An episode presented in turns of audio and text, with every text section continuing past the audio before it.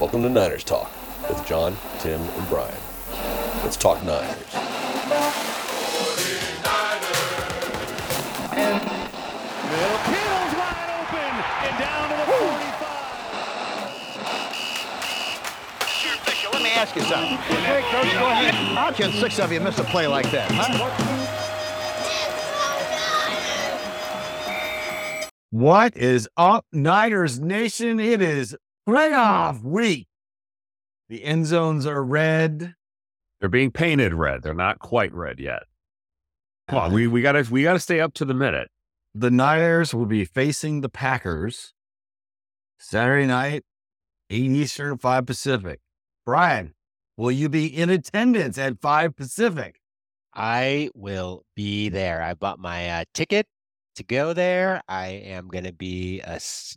I'm not going to drive. I don't even want any opportunity for anything negative to happen. So yeah, I have a ride down there, and then I have a ride coming back, and I'll be there. It's supposed to rain. I will.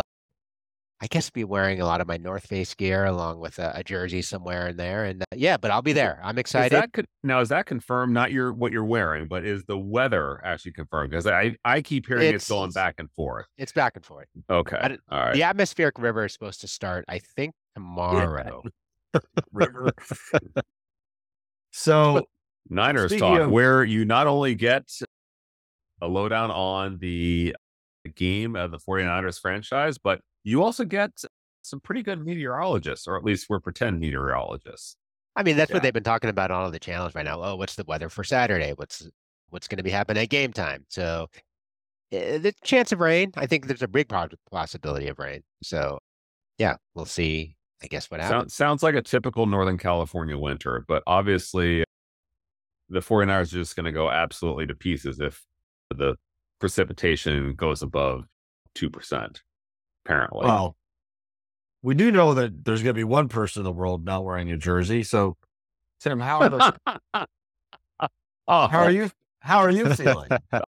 Well, a little, a little like somebody went for the jugular just a few seconds ago. Well, I am. Hey, look, it's playoff time. It's this is where the 49ers wanted to be from training camp. They wanted to get the number one seed. They got it. They have the first round bye. They're rested. It is all about executing now. The 49ers are coming into this game pretty much at 100% healthy and they're going to be playing a Packers team that is uh, came off. I, I I will say this, John. The Packers game against the Cowboys. First of all, I didn't think the Cowboys would play that poorly. I really thought the Cowboys were going to come out of that one on top, given not only their home record, but I really didn't see the Cowboy offense or particularly the Packer defense stymie the Cowboys as much as they did. And granted, Cowboys made a lot of self-inflicted mistakes, but to have a rout at AT&T Mhm. Stadium where the game was essentially over at the start of the fourth quarter, I did not see that coming. So the 49ers, they're having a team that's going to come in on pretty much a hot streak. They're you count the regular season, they've got a four-game win streak.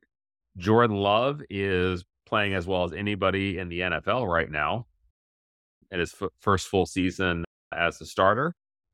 So the 49ers, I don't think they're going to take the Packers lightly. I, I think the 49ers are way too focused on their ultimate goal, which is the Super Bowl. They are playing with a chip on. They've been playing with a chip on their shoulder the entire season after last year's NFC Championship game. But this is where your playmakers have to show up. This is this is the playoffs. This is where legends are made. This is where I think back to remember when and this is where Deebo, Brock, CMC, Bosa, Fred, this is where you sign these guys and you expect them to make plays at this point in the season. So here we are.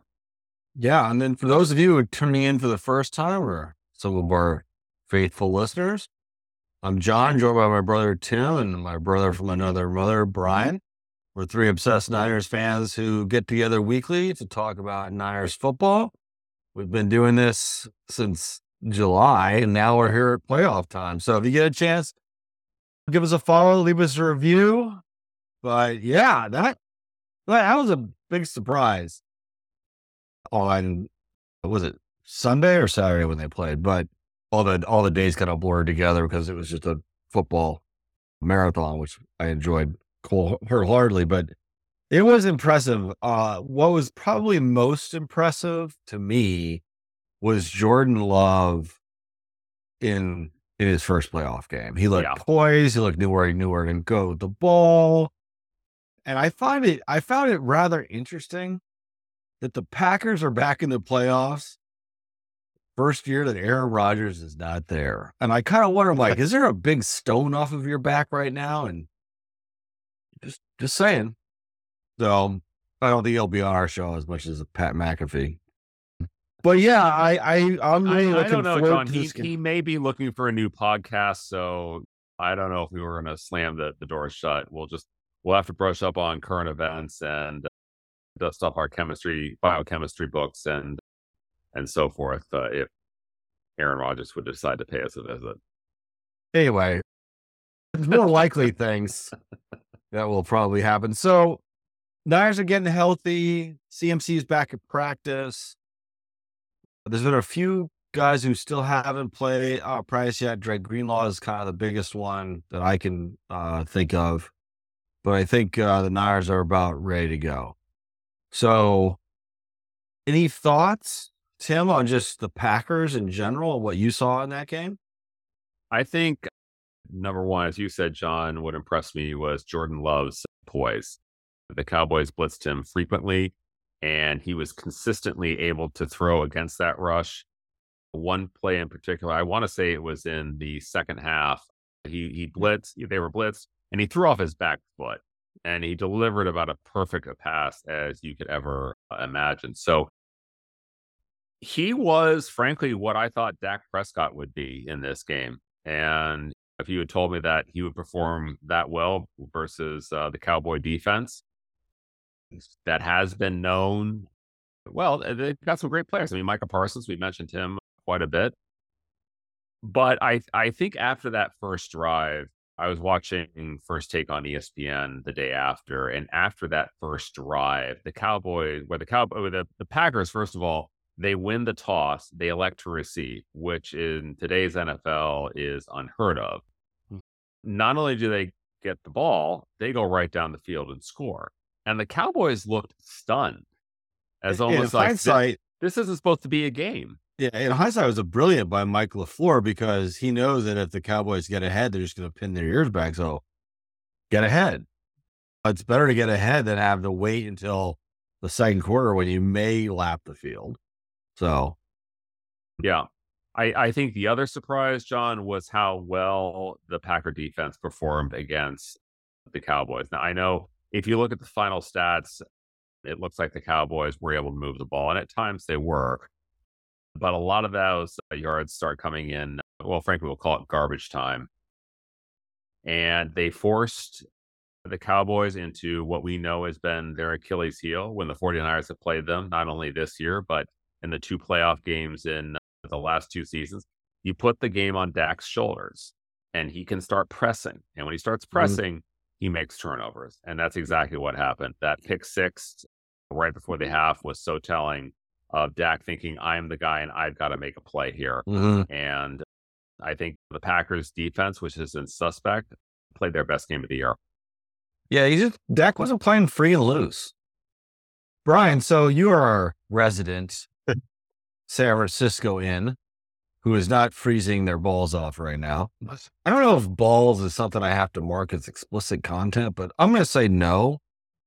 Anyway, so what have all of the chattering heads at KNBR been talking about this week with Niners? Because on the East Coast, it's all the Eagles are going to fire everybody and get Bill Belichick, or Dallas is going to fire everyone and get Bill Belichick. And by the way, just this just in, Mike McCarthy is going to stay for another year.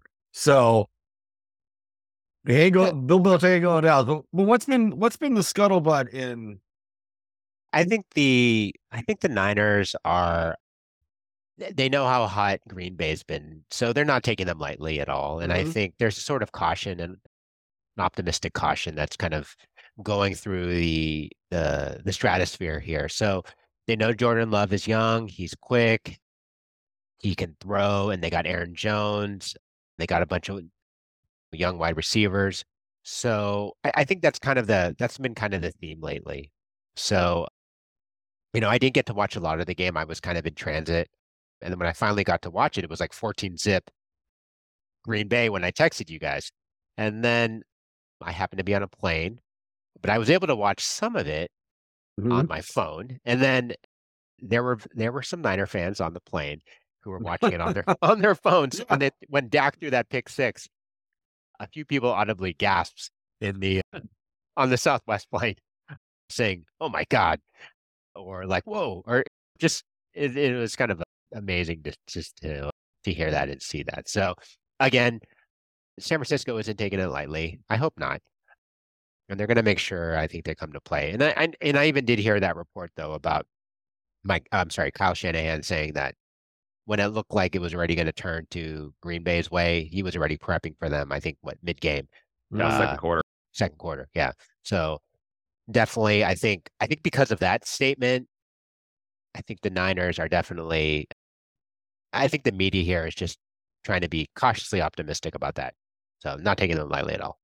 Yeah. One thing before we get into our keys to victory, there was an absolutely fabulous article by David Lombardi. hmm It came out, I don't know if it came out today or or earlier in the week on John Lynch in his first year as general manager, who had no executive experience and obviously had a lot of football experience, but that was his first role. And this unsung professor from Stanford, unsung in the Niners lore, but big in Silicon Valley, who helped him and Kyle kind of craft a vision statement of what they wanted in their team. And it was really, it's really very fascinating. It's actually good, even if you're in business, it's a good business read.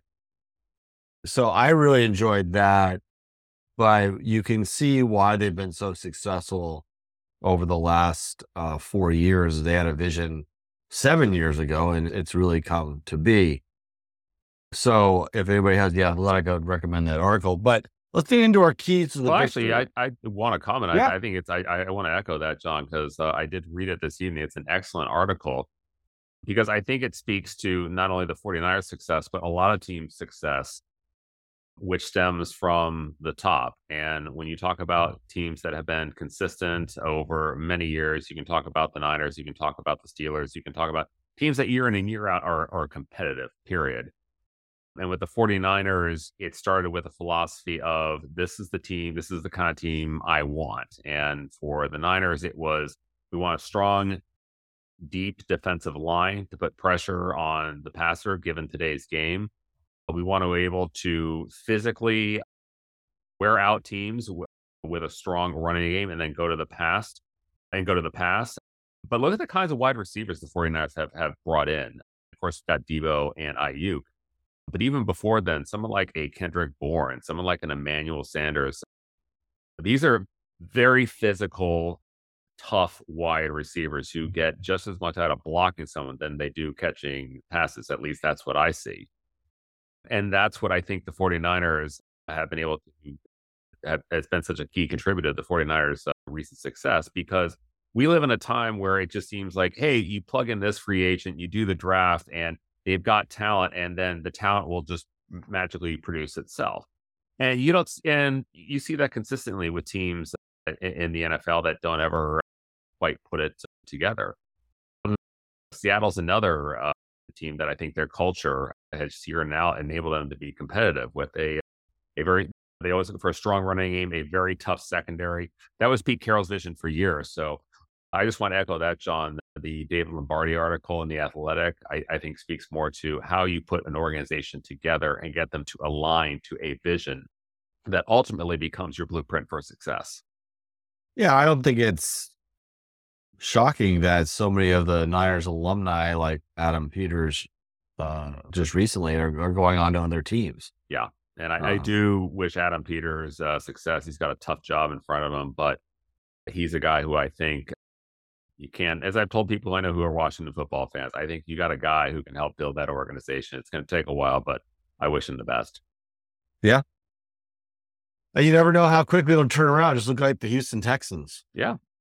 Oh, so, yeah. um, cool. Well, let's get into the keys to victory. So in our notes, I had, and I, I, I kind of almost took this out, but then I kind of left it in because I didn't want to be too much like Icarus. But I'm like, don't be the Cowboys. Like, and I what I mean by that before the football gods strike us down is don't do the same things the Cowboys did in terms of mistakes. And one of them was the Cowboys were awful against the run. Yeah. Against the Packers. And we're getting back, hopefully, Arik Armstead. Hopefully, he'll be able to play the whole game. He'll be able, him and Hargrave, clog those running lanes and then let Fred and Dre, who hopefully will be playing, finish things up. I would not be surprised to see some five man fronts, but I think they'll go with their usual base four.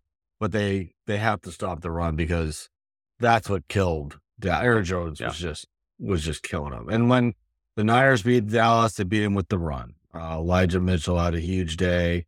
CMC had a huge day when they beat him twice. So that's the big one. Stop the run. So, Yep. Brian, any other keys to victory? Uh, well, let's see here. I'm gonna go down the list here. I'm gonna go with our um, well, with CMC. So I know he played only a portion of the the last game. Um, uh, now I would guess that's like that's weeks back now. But he hasn't played. He didn't play in the last game this season. So yeah, I would love to see him back. Um, I I don't know necessarily how good the Packers defense is against the run.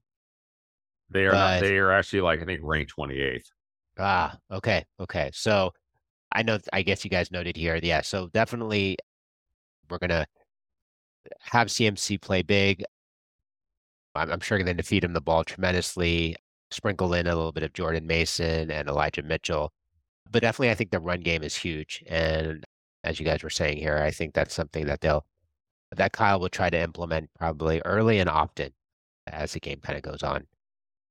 Now, Tim, you had an interesting fact. Mhm. This is the 10th time the Packers and the Fours have met in the playoffs. I know. And it really is a family affair. I mean, you had Holmgren, who Yep. was a San Francisco guy, used their same offense. It's literally like everybody knew exactly what the play was. hmm And now you have Mike LaFleur, who used Oh. to work for Kyle with the same kind of offensive style. We can go even further than that because Steve Mariucci was the quarterbacks coach and he faced off against Mike Holmgren. Mhm. Yeah, but as you said, this is the 10th time the 49ers and the Packers have met in the playoffs. The Packers in the 90s kind of owned the Niners for several years, with that one exception being the catch two by Terrell Owens in the 98, 97, 98 wild card game. 98, 98. yeah. 98. And, but even then, it was, the- a while. It was, yeah. it was 99 because I was at January of 99. Yeah. Yeah, I was at the Aquinas and Mike Allman literally and I, and I watched the game. Like, oh! And I remember Um, Tim, you were living yeah. with with I our was- aunt, Uh, yeah. and he said you went after that game and had the best workout ever. Yep, I was I was I was a young twenty something kid and I and I was trying to get buff and lift weights. So obviously I don't do that much anymore. But yeah, I was so jacked up that I just thought I I'd go and work off the adrenaline. But yeah, the last few years, the 49ers, of course, they met in the 2019 NFC Championship game where Raheem Mostert just went bananas. I think he had over 200 yards on, I think he had 220 yards on the ground.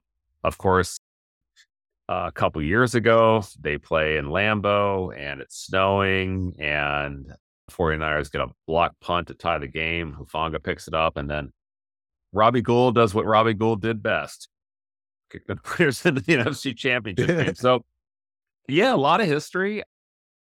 And yeah, it's going to be just the next chapter this coming Saturday. So when I was watching that Robbie Gould game with with Tim, and we were all standing there in both disbelief that one who Hufanga had tied the game, and second that Robbie Gould had kicked the field goal. He looked at me goes, "Why not us? Like, what didn't expect this to happen." Why not us? Anyway, but getting back to the keys to victory. So Tim, what other keys to victory do you see? Well, I think uh, the 49ers, as Brian said, I, I expect the 49ers to come out and really try to establish the run. I, I, I see a lot of CMC from the, at the outset. I see Shanahan doing a lot of just a lot of motion as he normally does. I, I certainly would expect Deebo on and around sweep to stretch out the, the Packers defense. But the point is, is that they want to get physical with the Packers. They want to establish the run early and they want to keep Jordan Love off the field. And you go back to compare you compare that to the Cowboys game. The Cowboys got out of the game plan so fast because of what was happening with their defense. They had to play catch up, which meant you had to throw the ball to win. So in that case, the Packers really didn't have to worry about the run. There, as you said, John, when teams are playing with that much, the Packers at that point were able to, to pin back their ears and, and rush the passer. So the 49ers certainly want to counter that, and they want to make sure that they're dominating the the, the line of scrimmage and the time of possession. And if you play those odds, then that's when the 49ers have been most successful this season. So, yeah, I think the 49ers against the 26th or 28th ranked run defense, I think Kyle sees a lot of opportunity for his running backs, CMC, Deebo. And I think you know, based on the way he played, wouldn't be surprised to see Mitchell get uh, a few carries there. And all the guys you mentioned have big playoff experience. They played in big games. Mm-hmm. So I don't think so. One of my big keys, also having watched the Cowboys Packers, was really from the get go. The Cowboys looked tight, like like the pressure had kind of gotten. I'm like, oh my god, like we have to go out there and we have to do all these things. And they weren't playing fast and loose and just reacting. They were overthinking all these things. And then, as as you had said, Dak's trying to be the guy. He's trying to fit in these windows, and then all of a sudden, it's a pick six, and then another pick six. And it's like, well, that's just just don't be like that. Just play 49ers football, fast and loose, physical brand of football, and trust in the plan. And they should be able to come up. They're the number one seed versus a seven seed. Yeah. And John, I, I just I do want to mention that right now all indications are that Armstead is going to play. He was a full participant in today's practice, so I think that bodes very well for him lining up this coming this coming weekend. What about Dre? And Dre, Clelin Ferrell. Yeah. yeah well, so uh, Greenlaw was limited in practice, but there's been no indication that he won't be in the game. I, I think they've been keeping out more as a precaution. They're just going to save him, but I would be very surprised if Greenlaw is not out there. Yeah. But as Brian said, Clelin Ferrell looks like he will be out, which means that Randy Gregory and Chase Young Chase. are going to ask, we're going to see a lot more of them on the end.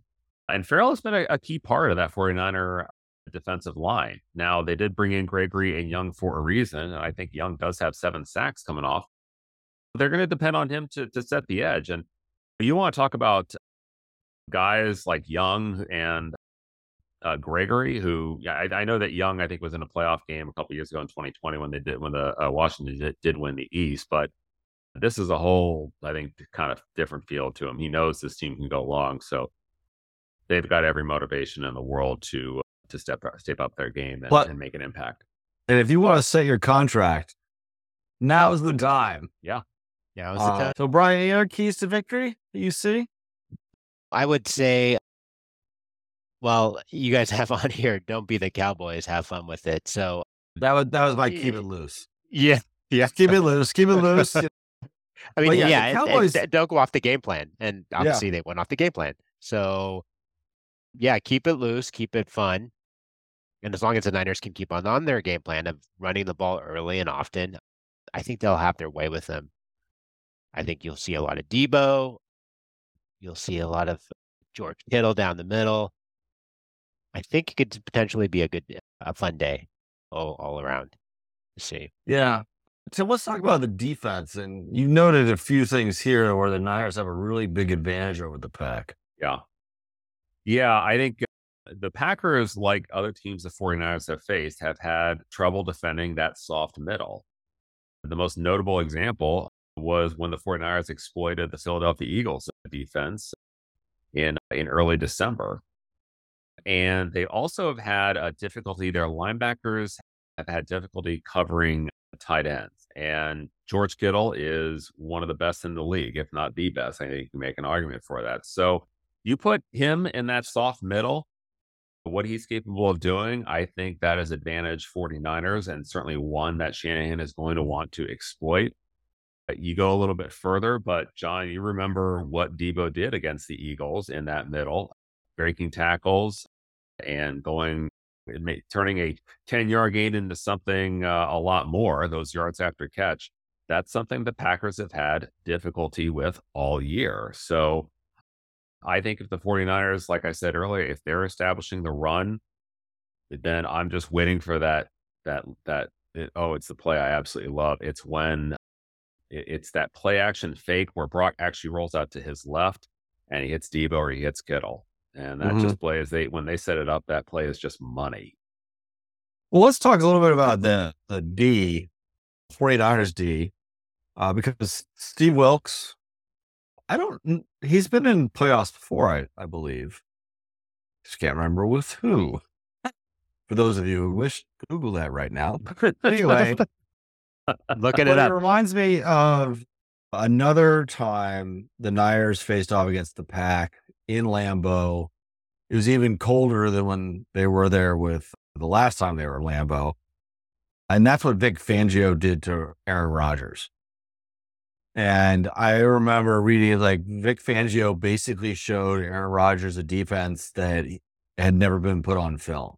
And it confused Rodgers to hell and gone.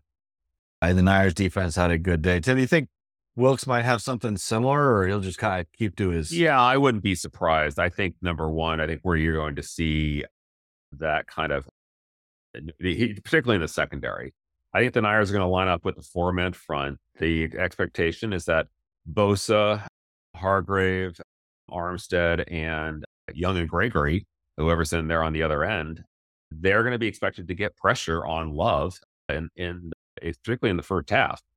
If that doesn't happen, then we have seen Wilk shift to more blitzing. But I think he's going to try to disguise a lot of coverages for Jordan Love. I think he's going to be throwing a lot of things that look like zone, only to be man.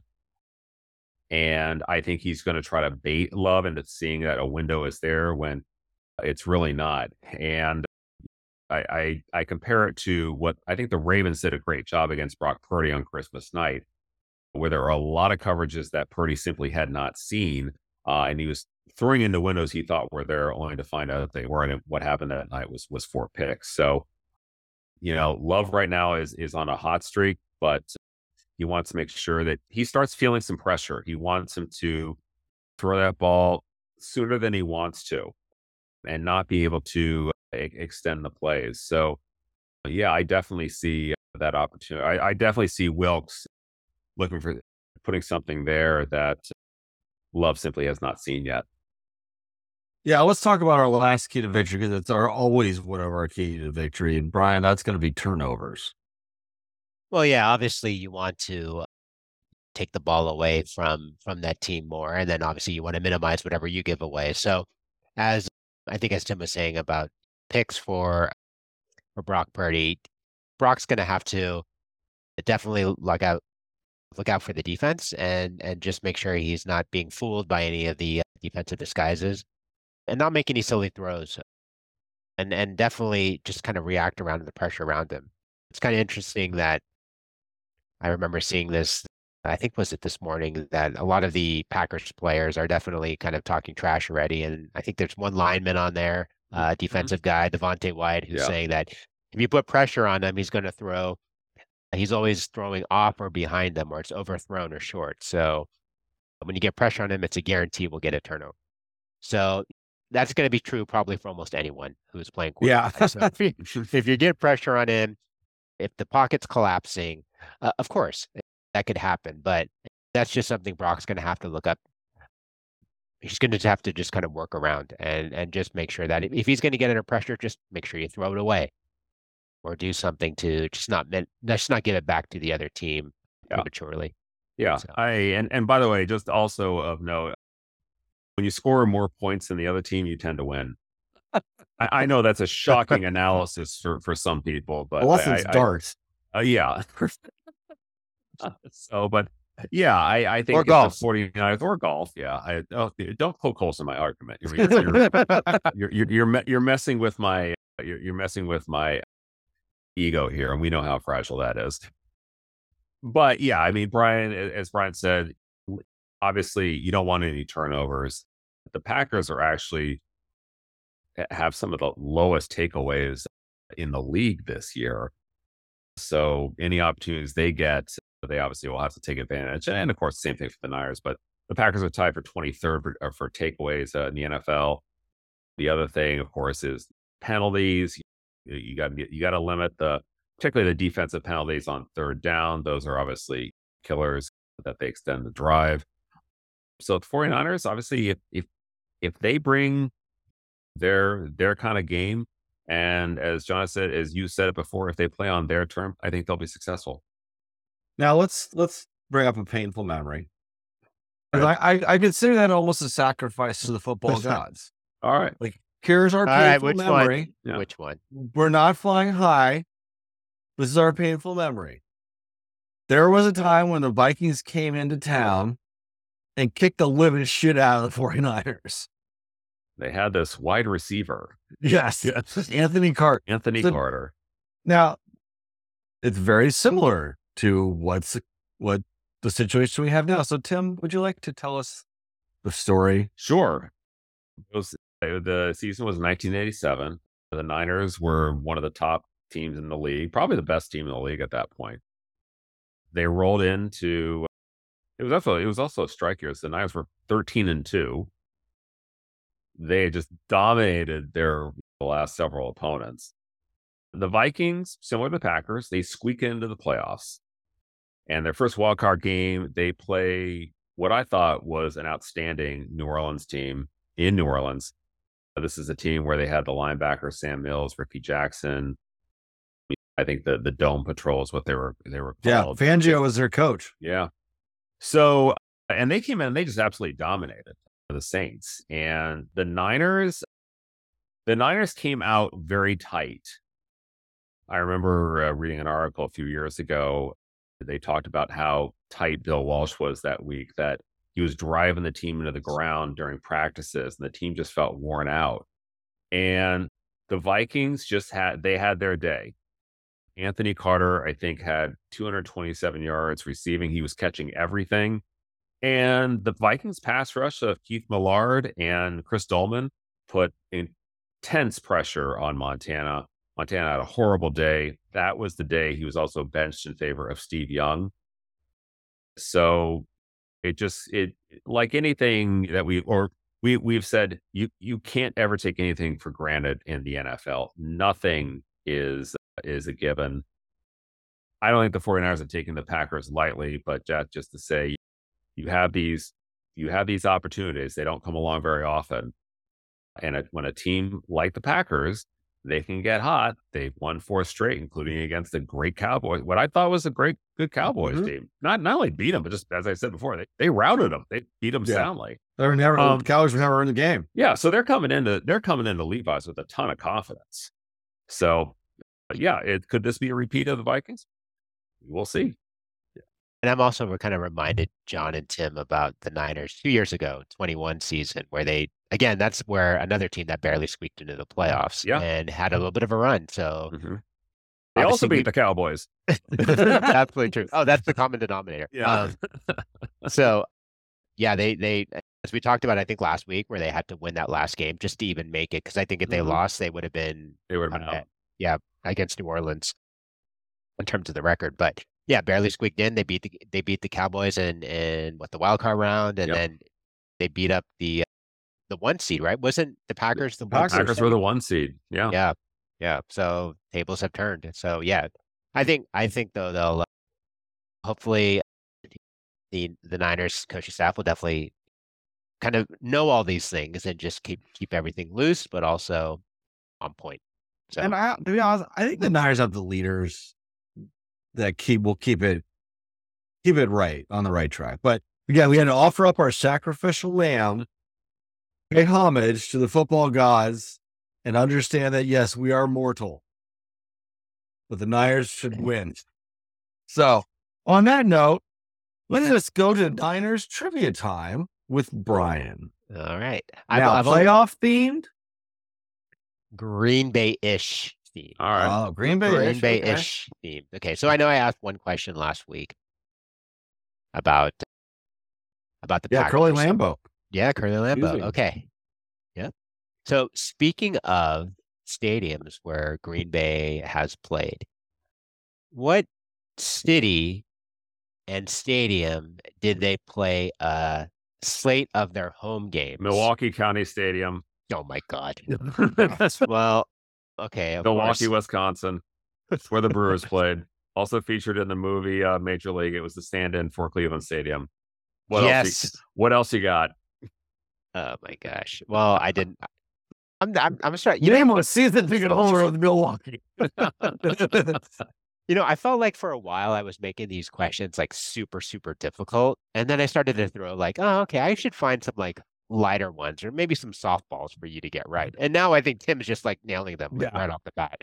So Start asking me anything where I have to, you know, do math in my head, and I assure you, I will go zero for sixteen. All right. Well, by the right, way, well- the 16 was Joe Montana's number. Yes. okay, okay. Uh, well, this is an easy one. Speaking of Milwaukee, which former 49ers quarterback was born in the city of Milwaukee? Colin Kaepernick. That's correct. I might as well just sit right back and not answer any questions. You just relax, John. I got this. You got this? okay. All right. So, and Tim, also, you mentioned here we played the we played the Packers for straight playoff games. Ninety, what's it? 96, 95, 96, 95, 96, 97. 97, Yeah. 98. So we lost the first two, and then We we, lost brought the in. first three. Well, we brought Yeah. the first. We lost the. We've Yeah. lost the first two, and then we got in a. We brought in a, a new head coach to cover that, and then Yeah. we ended up losing the third one. Yes. So, name the former school that Steve Mariucci was at in his gap year Cal. between quarterbacks coach and Cal. gosh. Okay, Cal Berkeley. Uh, University of California at Berkeley. What it okay, and then By the way, they my- finally moved the tree people out. I don't know if you saw that. That was about 13 years ago, John. No, like, like it actually happened again. Oh, it It did. was actually the oh, New York Times. Yeah. oh, People's, I, People's Park is being is being made for housing, which uh. is yeah, obviously a big deal in in that. Yeah. Okay. So let me see if you know the answer to this one, Tim. okay. Which position coach? Which positions did he coach at Cal? He was also, in addition to him being a head coach, he was previously previously there as a You may get me on this one. I'm going to go quarterbacks coach, he had a few other things too. offensive coordinator. He was. I want say like it's probably like one of those rando like tight ends coach and wide receivers coach. You know what? I'll I'll throw a shot in the dark. I'll say special teams. Man, you guys are just well. Obviously, it's all shown in the dark because he's a more an offensive mind. But yes, he was the wide receivers coach and special teams coach, eighty-seven to eighty-nine, and then he was their offensive coordinator in ninety and ninety-one. So, yeah, and then then he went to the Packers. He got hired by Holmgren for a couple of years as a QB coach, and then back to Cal, and then back to San Francisco. Okay.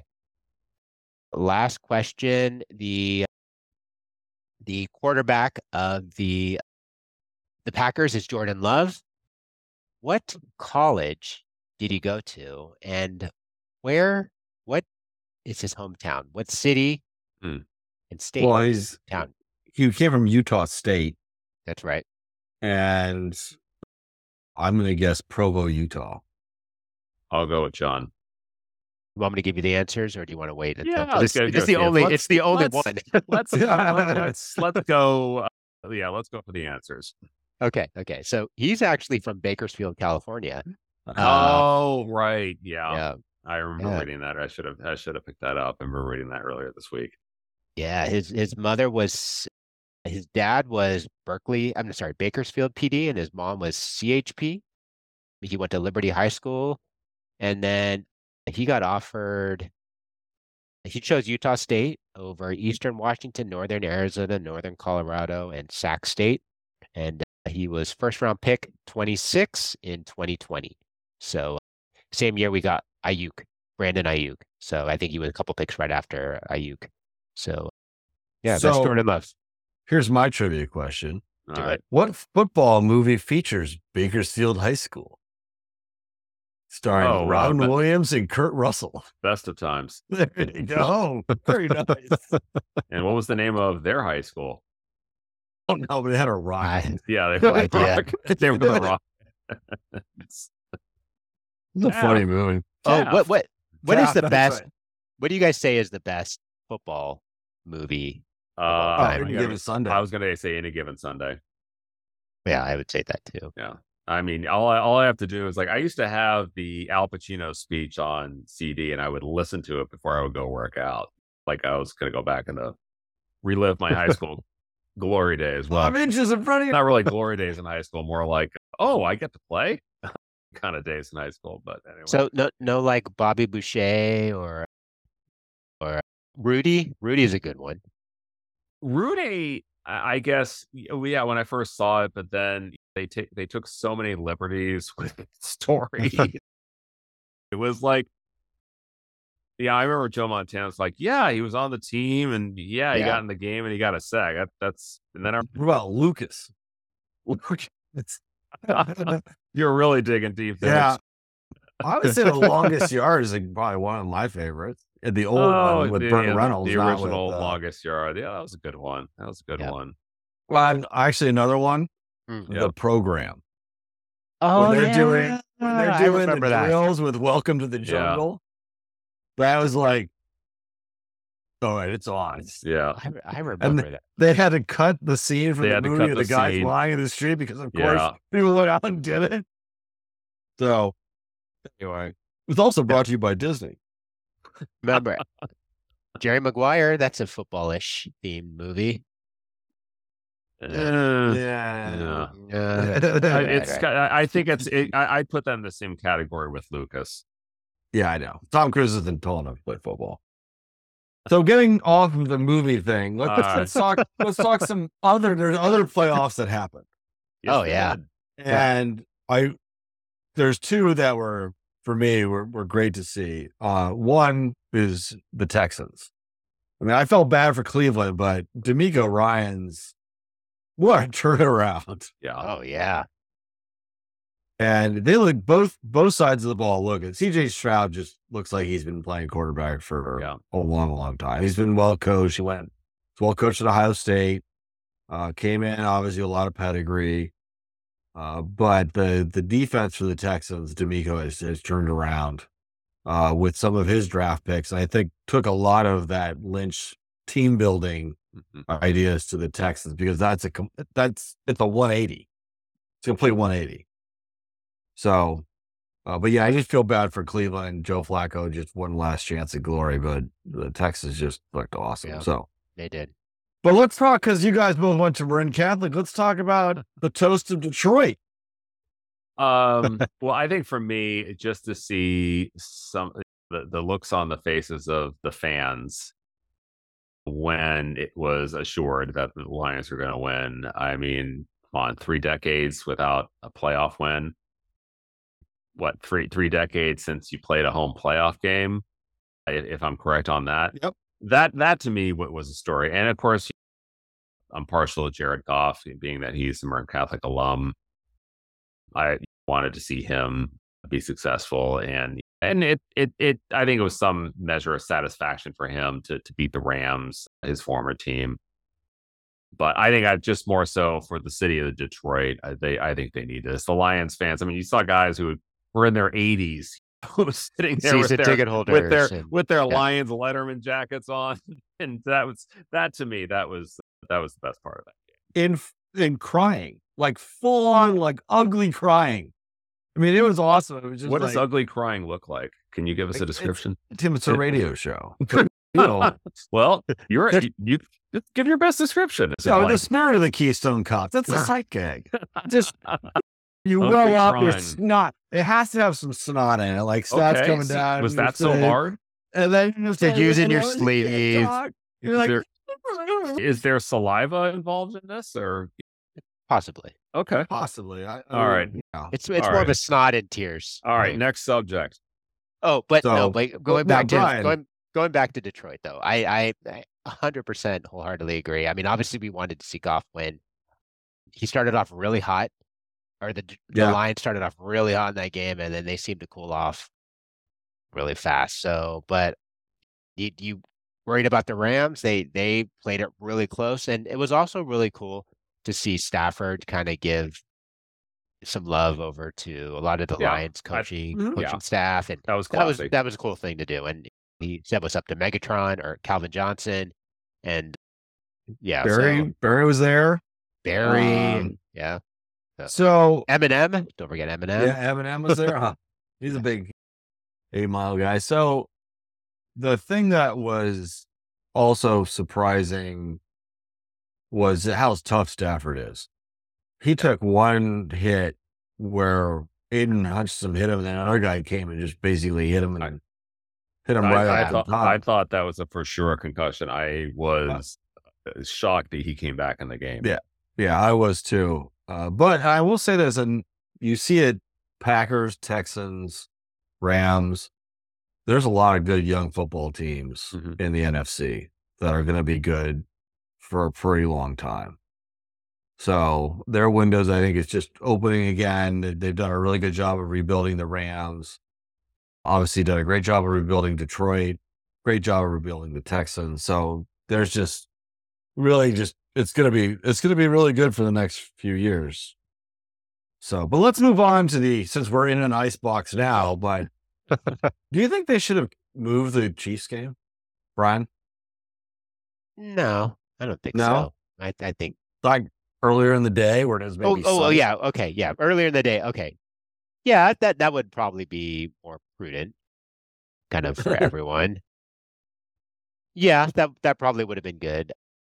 Obviously, you weren't going to have the issue like with that. Was it the Bills? The Bills game. Um, Mhm. Yeah, it was a whole other debacle.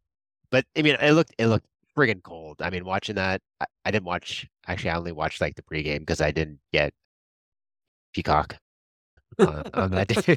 You, you didn't spend the six ninety nine and then cancel it like many of us. Well, I I had I had free Peacock, but I didn't know it was the premium version, which you had to pay Oh. extra. So I didn't I didn't realize that.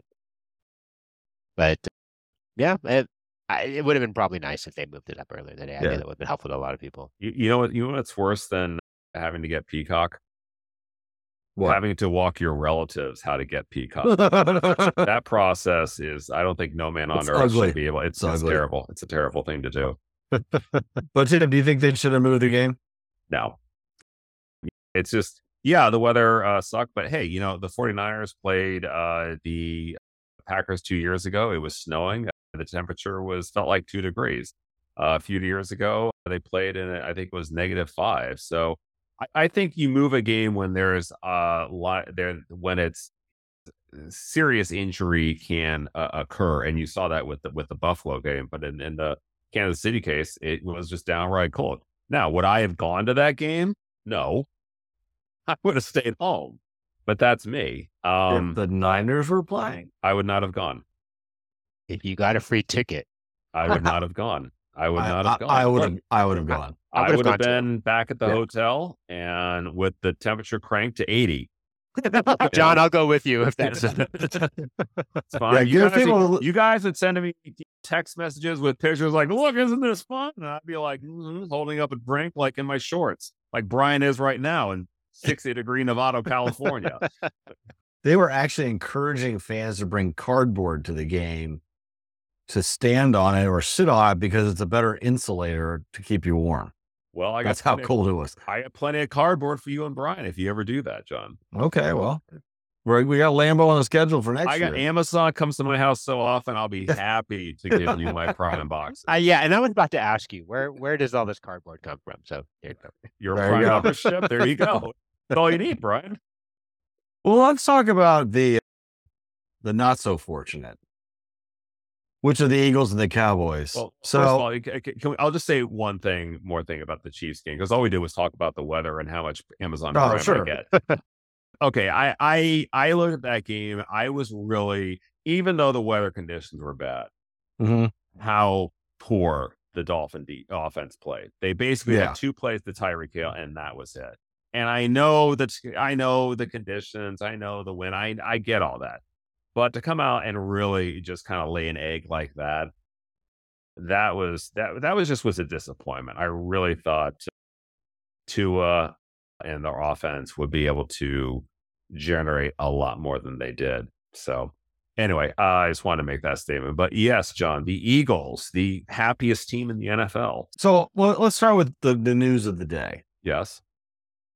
So Brian, Mike McCarthy is coming back Yeah. for another year. Everybody was like, fire, fire everybody in the, the Cowboys organization. Get rid of Dak, get rid of Quinn, get rid of McCarthy.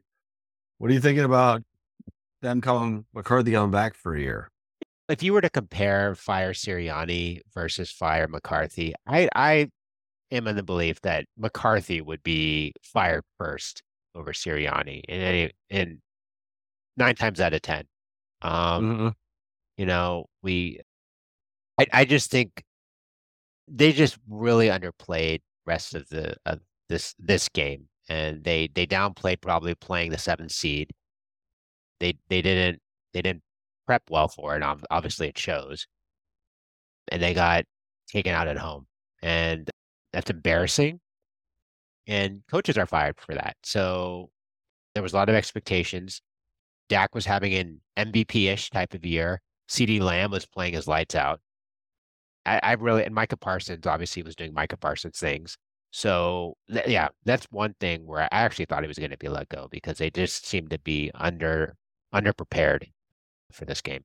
Yeah, Yeah, I got. I have to agree with Brian. I was very surprised when you said that he was going to be retained, John, because my immediate reaction was, you you lose three times in a row in the playoffs. I mean, when the 49ers played the Cowboys in the last two in the last two uh, years, those games were close. Uh, Mhm. Dallas was in a position to to win both of those games. This game was just they were just soundly defeated. And at that point, I just thought the frustration level is going to boil over and a decision is going to be made more on emotion than actual reason. But when you mentioned it, John, I, I did a quick search and it actually it's starting to make a little more sense. Um, Jerry Jones hung on to Jason Garrett, the coach before Mhm. before McCarthy, for years until Mhm. finally it just was evident he was not going to give him over the hump. So in that case, it's like, yeah, I, I can fire McCarthy, but who am I going to replace him with? And the Cowboys are going to go into the offseason with a lot of overhaul that's going to have, there's going to be a lot of impact to their roster, more so than than previous years. There's a lot of people they have to sign. There's going to be people that they lose, and what how how are they going to counter that? So I think in Jones's mind, he's like, listen, I got to make a lot of decisions in in the offseason about who we can bring back, who we want to target, and who we can afford to let go, and also bring in a brand new head coach. I don't know if that's really Yeah. the time. Yeah. So it's reminding me a lot of Marty Schottenheimer, guy who was really, really good in, the, in a regular season, but just couldn't seem to put it together in the postseason for whatever team. I mean, I, he took, I don't know how many teams to playoffs the Chiefs, the Chargers, the Yeah. Redskins, The Browns. um, Brown. One, just a, uh, Can't forget the Browns. Can't forget the Browns. But he was always a winner. So he always coach and, and McCarthy's kind of reminded me of that because 12 and 5, three straight years. He's done a, he's done a decent job there. He just hasn't gotten them to where they want to go. So, but again, and then it's always like, okay, well, if you get rid of McCarthy, you're going to get obviously Bill Belichick's the big one name, but there's also Mike Vrabel, who would probably be a decent mm-hmm. coach in there as well. So yeah, I think the Cowboys, other than the uh, with than a lot of teams, they have to re-sign Dak. That's going to be sixty million a year. CeeDee Lamb's now up for an extension, which will be twenty million a year. Then you have Micah Parsons. He's going to want Bosa money. So it's and then okay, you you do that, you become very top heavy, and yet the middle of the defense hasn't been fixed. So the Cowboys got some issues, and this was their real one of their best chances to make it, which is why it's so disappointing. But let's go to my favorite hometown team Do it. because if you think the Cowboys can freak out, well, I got a team in Philadelphia that can go just a little bit nuttier than you think. So I'm gonna Last year- is, is Exhibit A because the guy because Nick Sirianni had a box of popcorn thrown at him. Is that? Did you guys see that on social I media? did. I did. Okay, I- yeah. Okay. Well, I just I guess if if you want to illustrate the freak out of Philadelphia, then get your popcorn ready. yeah, exactly. He was Um, walking out. He was walking out of the stadium, and there was one person right at like the corner of right under the tunnel, and Yeah.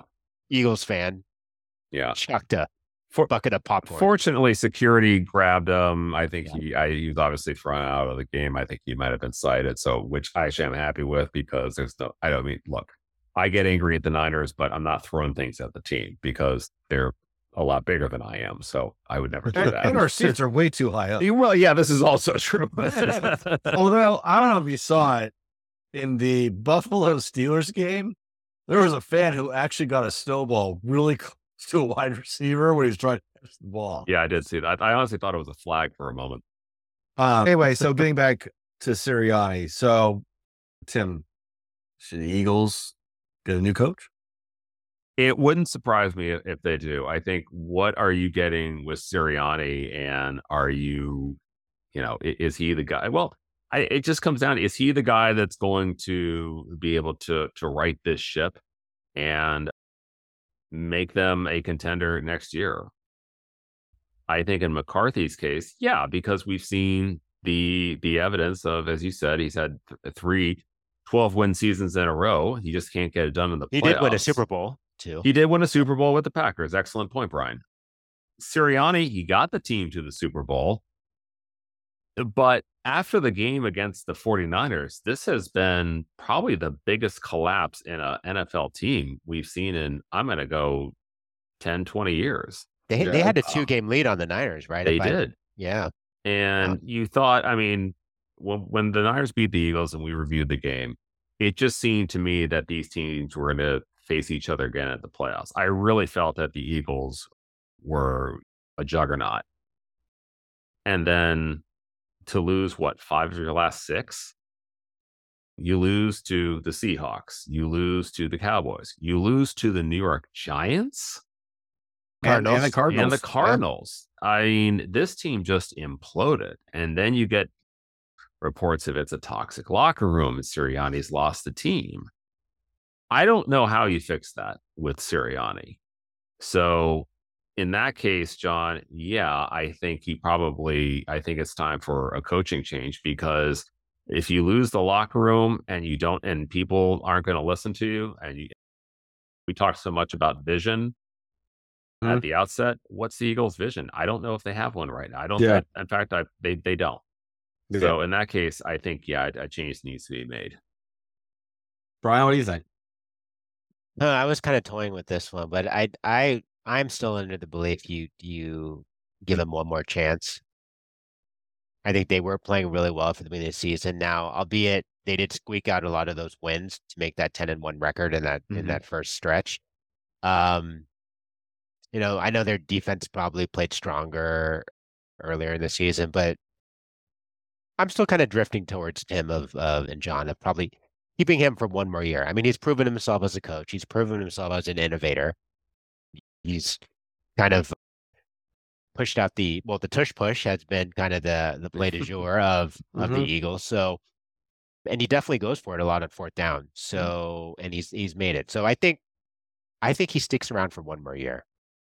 And then if the locker room is still distraught, I, I wouldn't. I wouldn't be surprised if like a midseason change next year, but I think he still deserves the benefit of the doubt, and I think he's probably going to last one more, at least go into next season as being the head coach. Yeah, the Eagles are also another one that's in a bit of trouble because they're a somewhat older team. The reports are, you know, Jason Kelce's retiring. He's not retiring, but I mean, he's 36. You've Yeah. got Fletcher Cox and Brandon Staley. They're all pretty, pretty old. They just signed Hurts to a massive deal, which is going to start to impact their salary cap. So they've got some some and again they have a lot of issues at linebacker in the middle of the field. obviously they have guys in the wide receiver and running back. Their offense is actually fine. It's their defense that's that's broken. Well, so, is So- the coaching of the defense. Yeah, exactly. I mean, when you say Matt Patricia is an upgrade, you're like, mm. but Are you sure about would- that? Sure about that. What what I would say is what the Eagles should should be doing is figuring out who do we want to be. Yeah. and that's like a Jeff Lurie, Howie Roseman thing. Because if they figure out like we- these are the things we need to do and the the players that we need to have on this team, and then you if you you get that, then you're like, okay, Nick Sirianni's the guy, or Mhm. no, he's not. We have to find somebody else to to do it. So uh, it's the whole thing that's interesting about all this is the two big names. There's three big coaching names out there right now. There's there's Vrabel, there's Belichick, and there's Jim Harbaugh.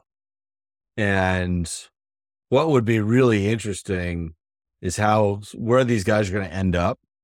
Because Vrabel might not be a bad one at the Eagles. He's kind of a blue collar guy. Um, you know, very defensive minded, has had success with the Titans. Um, you know, and then Harbaugh is he's gonna go to Atlanta or everything. But then Belichick, I don't see in, in Philly, but we'll do one last thing before we we move on.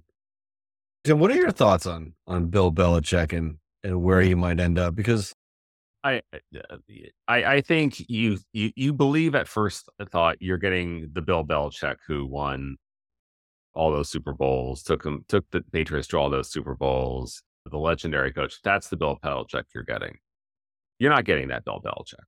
You're getting the Bill Belichick who over the last what two three seasons has not been successful. mm, And let let's talk about two two other examples.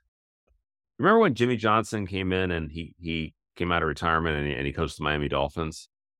Yeah. He, yeah, he made the playoffs, but no one ever really talks about that. Um, you know, it, it's just that's the kind of coach I I, I think you're, you're you're getting there, and and I just don't see how the Bill Belichick idea is like, well, if you just plug in this guy, everything's going to be fine. I, I don't see that. I, I don't see that happening. Not in this case. So, I mean, let's go another one. I mean, George Seifert, he went to Carolina. He ends up coaching a team. And he has a one one in fifteen uh, record. So there there are multiple examples of coaches who they were successful with one team and then they go to another. I mean, hey, Mike Shanahan takes the Broncos to two Super Bowls. He goes to Washington, can't, you know, the same success. Granted, I think a lot of that was Dan Snyder, who Yeah. you obviously know how I Well- feel about him. Mhm. But yeah, it, it's not so. Hey, we get. It, I think the the simplest answer is is from you're so emotional about the loss. You got to fire this guy, bring this guy in, and everything's going to be fine. And it doesn't work like that. It takes a Mhm. long time for that coach to come in. This is the this is the vision I have. This is the philosophy I'm going to coach with. This is my personality, and that takes a while to put together. yeah, I mean the only guys that I've seen do it are part of the Belichick Parcells I'll- tree, and that's I'll give you one more example if I Yeah. could. I know I'm Sure. sorry to cut you off. Bill Parcells, great coach with the Giants. Had also he took the, took the Patriots to Super Bowl. He goes to Dallas. Mhm. Not as much Yeah. success. Well, the other one would be Tom Coughlin. Took the the Jags all the way to the AFC Championship, and you know, won Super Bowls with the New York Giants. So Yeah. it's it's possible they all come from that Parcells tree, Right. which is kind of interesting. But Brian, your thoughts on on Mr. Belichick? Oh, I was trying to think about this while we were while you were going on that on that discussion point, Tim. But I, I after Tom Brady left, who did he bring in? He brought in Cam Newton and, Mac- and Mac Mac and cheese. Yeah, and so Cam Newton was supposedly going to be the answer. I, I just don't see that kind of happening. I'm, I'm kind of leaning towards Tim. I I I don't see him kind of coaching anywhere anymore, or or or maybe he will. He might surprise us, but I think the hottest commodity, I'll be honest, I think is Jim Harbaugh. I think he's going to come back to the NFL, and I think Mhm. we talked about it a while ago, maybe even last week, that we we think he might be coming to a team down in South South Southern Nevada. So I think he's kind of leaning towards that way. I think he's the next coach to kind of come back, but we'll see. I don't think Belichick's going to come back this year. Maybe he'll take a year off. I mean, he had been coaching for like 20 something years. So I think he, I think he, I think he'll just stay out of it for one year and see what happens. So Yeah, I think I, I think Harbaugh is going to end up at the Chargers. I mean, it's Southern California, and he's got he's got Justin Herbert. I mean, It's also, it's also uh, something after many, many years of winters in Ann Arbor. That's something to look forward to. yeah, exactly. Vrabel, I think, is the most interesting because he's still fairly young and he's he's done he's done well. Belichick, someone's going to take a flyer at him. My guess would be Atlanta, but I, I, I just I don't think he's going to. I I just and I, I hope I'm proven wrong. I just don't think he's going to be able to do it. It's, he's 72, yeah, you know. So Yeah, yeah. But on that note, let's get back to more important things, which is the Niners. So, Brian, final thoughts. Final thoughts. Final thoughts. I'm going to be there as we talked about on Saturday. I Um, have a I have a very random question for you. yes, sir. Are you having chicken wings? Do they have chicken wings at the game? They have chicken tenders. Not the same thing. It's not the same. Oh, I'm going to have to. ooh, I'm going to have to do something about that. Bake them, put them in a Ziploc bag, even in the parking lot. Yeah, That's what you need to do. Good well, call. is there, are you are you having the tailgate with your cousin? we are. Yeah, then we you are. need to have them have chicken wings. I, I, Shout out to Ryan. We need some chicken wings. okay, all right. I'm gonna have to probably cook them, bake them, and then put them with me on the the train slash bus. That's coming with. Niners Nation appreciates it. Yeah. Yeah. Well, where it doesn't work. So anyway, thoughts, final thoughts, other than your chicken wings. I'm gonna be cautiously optimistic. I think, as as we've kind of talked about here, I don't think the Niners are gonna take Green Bay at all for granted in any way whatsoever. But Green Bay's a good team. They got a strong quarterback. They've got a strong running back. But I do think, knock on wood, the Niners will take care of business on Saturday.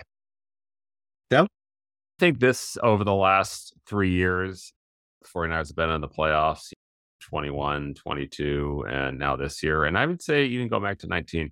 I think this is the strongest roster the 49ers have had in terms of just overall talent. I, and if the 49ers, I mean, look, as I said before, this is when people need to shine. Your playmakers step up and do the things that they're capable of if the 49ers are able to do that, I think overall talent wise, they're going to win the game. Yeah, I I'm feeling Let I'm me feeling let me backtrack on it because I don't want to anger the football gods. If the 49ers do that, I think they can be successful. There we go. so last week I had my final Bosa run, 10 and a half miles. And I'm also training for a half marathon with, with Tim in, in March. And my my plan said seven. So I'm like, I'm just doing seven. I'll just don't, don't do this Bosa run anymore. As I got into the run, I'm like, if I don't do the Bosa run and they lose, I will never, ever hear the lat any of it from. I'll hear all the time. Like, well, you should have done the Bosa run. You jinxed the team. So I kept trudging. I gave my 10 and a half. So I've put up my sacrifices to the football gods. We've appeased Mr. Pigskin, god of war football. Good job. Um, good job. And I think, again, the Niners have more talent than the Packers. They have to execute. If they execute, they should be very successful. It's going to be great to have the home crowd is going to be in full throw. It's 5 p.m. start on the on the West Coast, red zone. Red end zones will be in effect. Jerry Rice will be running across the field. It's going to be a it's going to be a sight, and I, I think the Niners are prepared to to do well. So I'm I'm looking forward to it. I'm looking forward to heading down to Reston and watching it with my brother, where we will also be having chicken wings yes. uh, and finest meats and cheeses and Girl Scout cookies.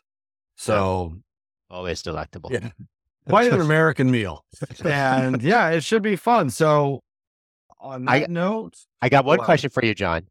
Yes. If let's say Bosa gets three sacks this no, don't don't go down this road. No, no, no. I'm No. just wondering, are you going to add it to the 10 and a half miles? Like any sacks No, he gets in the it's a regular season. It's, a a regular, regular season. Okay, season. regular that's all I wanted to know. Yeah. Or are you going to start again if it's No, like I'm a- already doing the half marathon. I finished one quest.